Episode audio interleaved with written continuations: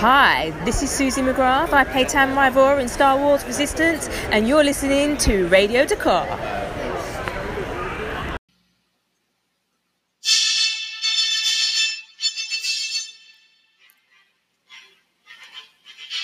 Broadcasting across the galaxy, you're listening to Radio D'Qar, a Star Wars podcast dedicated to Resistance, The Mandalorian, and more.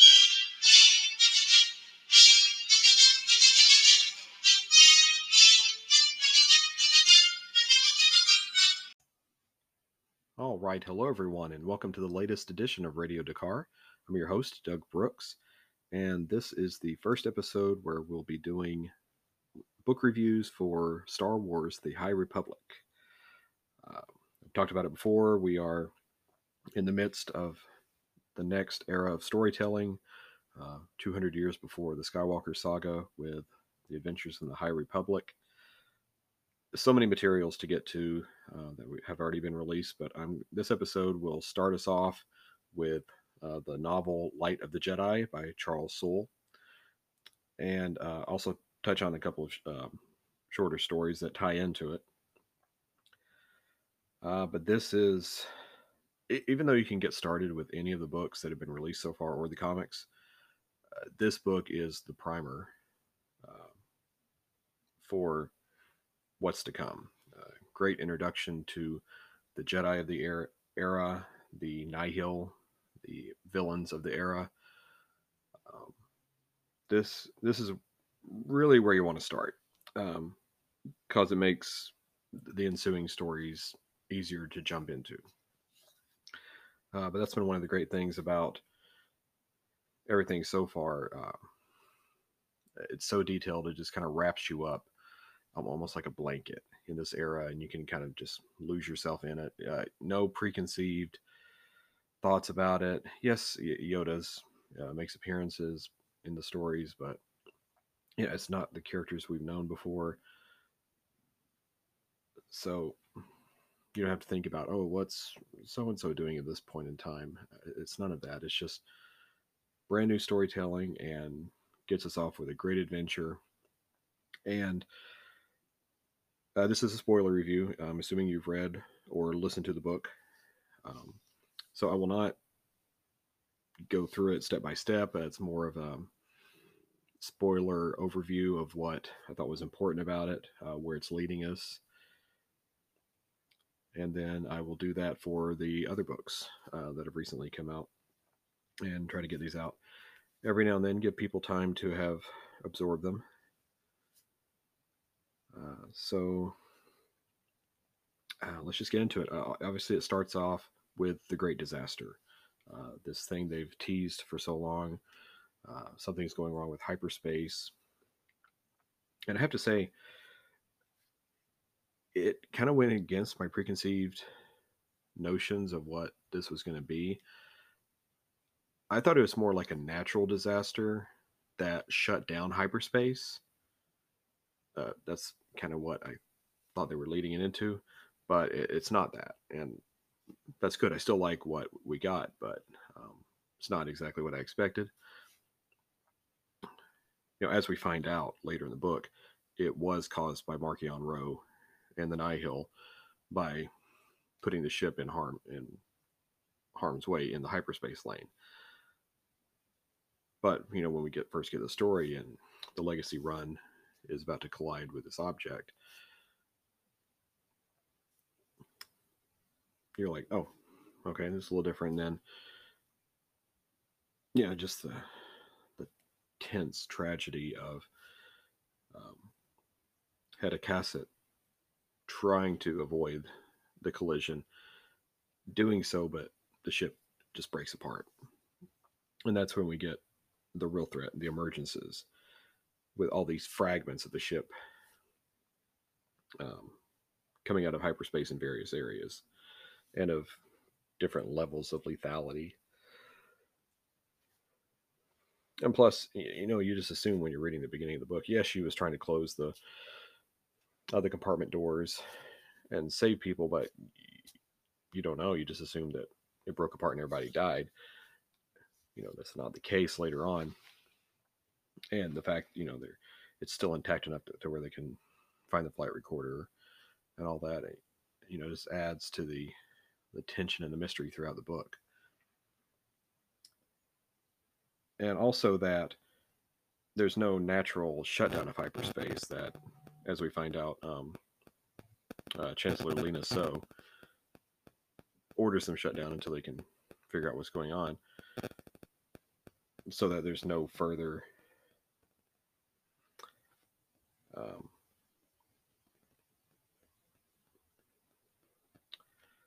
no further collisions or you know until they can figure out what's going on. And, and the mystery of you know trying to figure out what's going on that it's part of the fun of the book. Um, uh, charles you know keeps us guessing throughout and um, that's one of the strengths of it.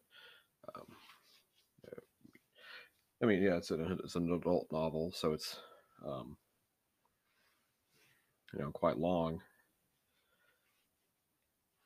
and I listened to the audiobook. You know, so sometimes you can speed those up without it being incomprehensible. Uh, it was still about a 16 hour book, so you know plenty of detail and everything to go into. Um, all right, so the great disaster has occurred. The emergencies are happening. Uh, you know, first of all, we start off on Hetzal Prime in that system where a good chunk of the debris is coming, and this is where we get you know get to see the or hear about read read about the Jedi of this era in full force. No pun intended. Uh, you know, it's a great way to introduce all the all the new characters, even though you know some of them don't make it very long. I don't survive the book. Uh, but you just get a feel for what the dynamics are with masters and padawans and how they you know work with each other you know uh, so far in in the new canon you know we've only gotten how they cooperated during the clone wars and that was a uh, you know a much more tense situation that took them out of their comfort zone and led to their downfall a little bit of it in um, well, Claudia Gray's book, Master and Apprentice, about Obi Wan and Qui Gon, you know, stuff we saw in Phantom Menace that shows you, you know, kind of day in the life of the Jedi. And we get more of that here when we see them dealing with things that aren't like galactic war. Uh, I mean, just so many great Jedi to follow in the story. And uh, all throughout the books. I, I could just sit here and you know, list off all the all the characters I really liked. Um, I'm not going to do that because I could probably just list all of them. Um, but of course, Avar Kriss, um, who uh, becomes uh, the marshal of Starlight Beacon by the end of the book, you know, she, she's going to be a major player in this. Um, Elzar Mann, you know, they have a neat little side trip to Naboo, which was cool. Um, pretty much, I'm guessing it's the same um, lake house as in Attack of the Clones. That was kind of the uh, you know the reference there.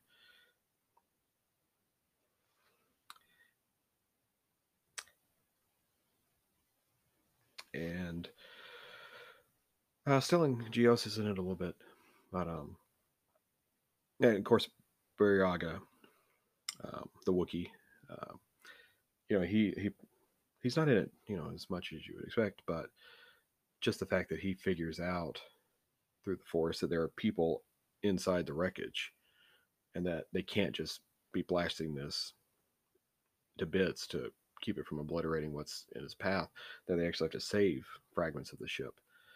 Uh, that just takes it up a notch.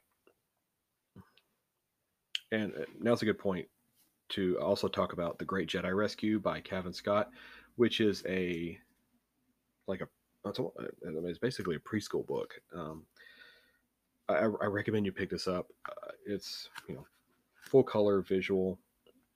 Um, and it, gives you.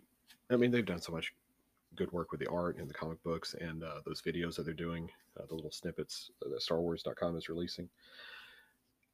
Uh, but yes, I definitely pick up Great Jedi Rescue. Uh, it, it basically summarizes the, the first act of the book uh, up to uh, saving Hetzal Prime. Um, but Burryaga takes the lead in this story, you know, because it's more kid friendly and, you know, they like the Wookiees. Now, that's one thing that interested my son, Little Han, when he's he'll be joining me on, especially when we do the comic book episodes. I want to have his input on that. Um, but he liked, um, you know, at least getting a visual clue. And he looked at the cover and he's like, "Oh, Chewbacca's a Jedi." I was like, "No, uh, this is Burryaga." And so he gets to get used to the the new era from a kid's perspective, and and plus just the visual reference. Like there's a sticker book, so you get to see the characters even better. Um, Hetzal Prime itself is really beautiful. Um, I think I'd already seen the, this book before I started listening, so I kind of developed it in my mind. But um, you know, it's very mountainous. kind of kind of made me think of like Northwest uh, United States, uh, at least the part of the planet they were on. So, yeah, like I say, it's just a, a kids a retelling for kids of the Great Disaster and the saving of the Hetzal system. Uh, it's nothing beyond that, but uh, it is for the price. It's definitely worth adding it to your library just for visual reference and for the kids to enjoy. So, um, know, there'll be plenty more from Cavan Scott. Um, you know, he's actually doing the follow up adult novel to this one. So, and um, I'll also go ahead and mention uh, if you're not, you should be subscribing to Star Wars Insider. Uh, they're going to be doing uh, High Republic related short stories each month. Um, the first two are already out there in issues 199 and 200. Uh, it's basically an epilogue and a prologue to the Light of the Jedi. Uh, Charles Soule also wrote those, and it's called Starlight uh, Go Together. And it tells you more about Joss and Pikka Adren, who um, pilot one of the long beams in the in the book and come up with a plan to like snatch uh, one of the compartments so they can save the people uh, since they don't have tractor beam.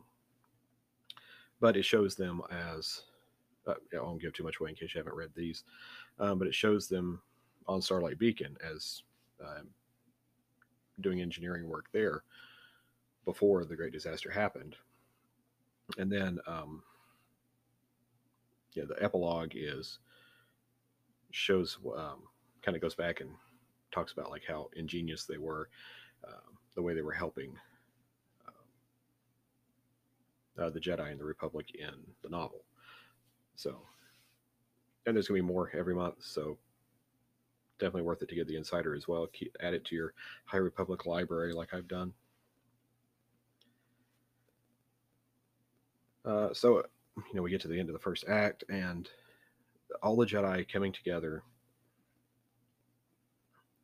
to push that one container of Tibanna gas away from the the star so that it doesn't destroy the whole system. Uh, that's just an amazing moment. Uh, play, you know, the audiobook uh, portrays it well. But for the Jedi to come together at in mass like that is something we really haven't seen in new canon, at least. Um, I admittedly haven't read Old Republic stuff, so I don't know if that's a common thing. But you know, for Avar Kriss to um, have uh, where she interp- uh, interprets the Force or hears it as a song, I like that, and that each Jedi kind of has their own way of feeling the Force. Uh, but for the, all of them to come together and concentrate their efforts to locate the the compartment in space and then divert it. Uh, just an amazing scene and uh, done really well.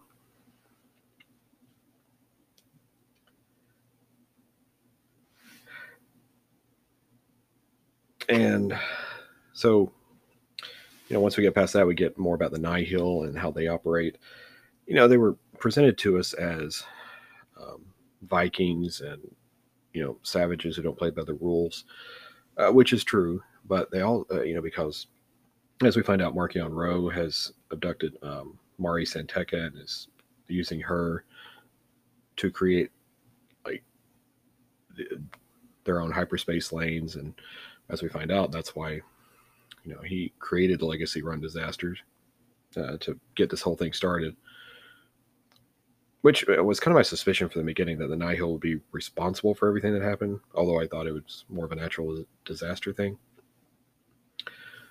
But yeah, so yeah, we find out by the end of the book that it's confirmed that he's behind everything to get at the Jedi for something yet to be found out uh, in his past. But you know, the, the Nihil itself has a really good structure to it, like um, the way it was laid out to us with their different groups and the you know leading up to the Tempest Runners and the Eye of the Nihil, and you know it's all been a plan for Marchion Ro to take full control so that he can get his revenge, and it's just going to make them even more of a threat as we go on. Yeah, I loved the the Great Hall. Um, you know, makes you think back to the Viking halls. Um, so it, it really has that whole vibe going. Excuse me. Um, you know, I won't go too much in the Nihil right now. Um, obviously, they're introduced greatly and will play a major role. Um,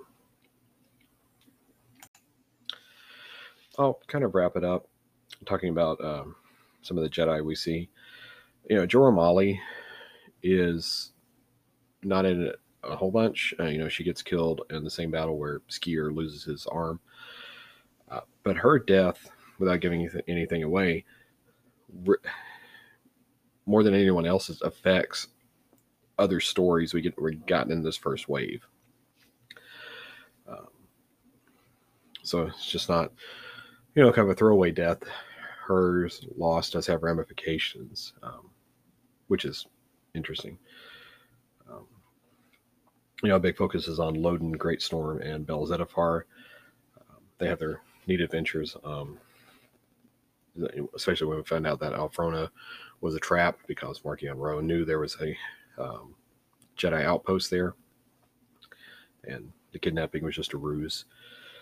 Um, but you know, it was neat. Uh, Bell's learning to do the trust the Force when falling a great distance, and he has to use that ability later on to save one of the uh, kidnapped children. Um, but Loden you know he's captured by the end of the book, so he's going to play a major part. Um, uh, you know, Marchion has his lightsaber now. I, I don't want to uh, don't want to give anything away, but looks like there's a, use for that later on in the comic books, uh, just in the preview uh, covers we've been shown. and of course, there's references to other Jedi that are in the other books, like uh, Vern, uh, Rwoh, um, who's in Test of Courage, which I'll be reviewing soon. Um, yeah, just yeah, I'm kind of making this short and sweet, but there's just so much introduced in this book that will feed out into the other stories, and have already done so. Uh, again, great introduction to the era uh, by Charles Soule. He gave us, you know, he had he had the the dirty work of presenting the great disaster in its in its details, whereas the other authors can just build on that. But beyond that, you know, he's made us invested in the Jedi. He's made us invested in the Nihil. He's made us invested in the New Republic, or New Re- not not the New Republic, the High Republic. Um, you know, we see how Lina Soh wants the galaxy to be with this era of expansion into the frontier. And we see what Coruscant was like at the time. yeah, we, we get to see the council at, um, there too. Clearly, we'll get more with Starlight Beacon. You know, good details about the uh, the station uh, in the Go Together short stories on, in the Insider. Uh, but yes, great introduction that I thoroughly enjoyed. Um, I would like to revisit it once we've gotten further in, uh, once we're more familiar with the characters and see what maybe little tidbits they left for us that we didn't know at the time. Um, but I hope you've enjoyed it. Um,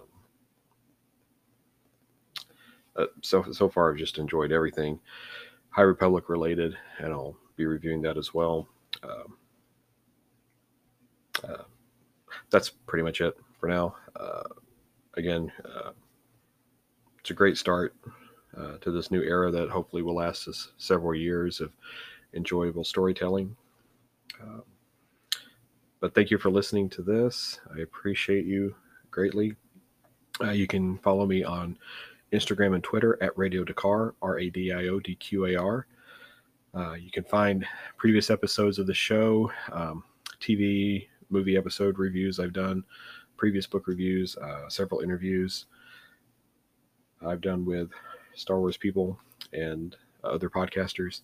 Uh, those are all on most major podcast platforms Anchor, uh, Apple, Google, uh, Spotify, Overcast.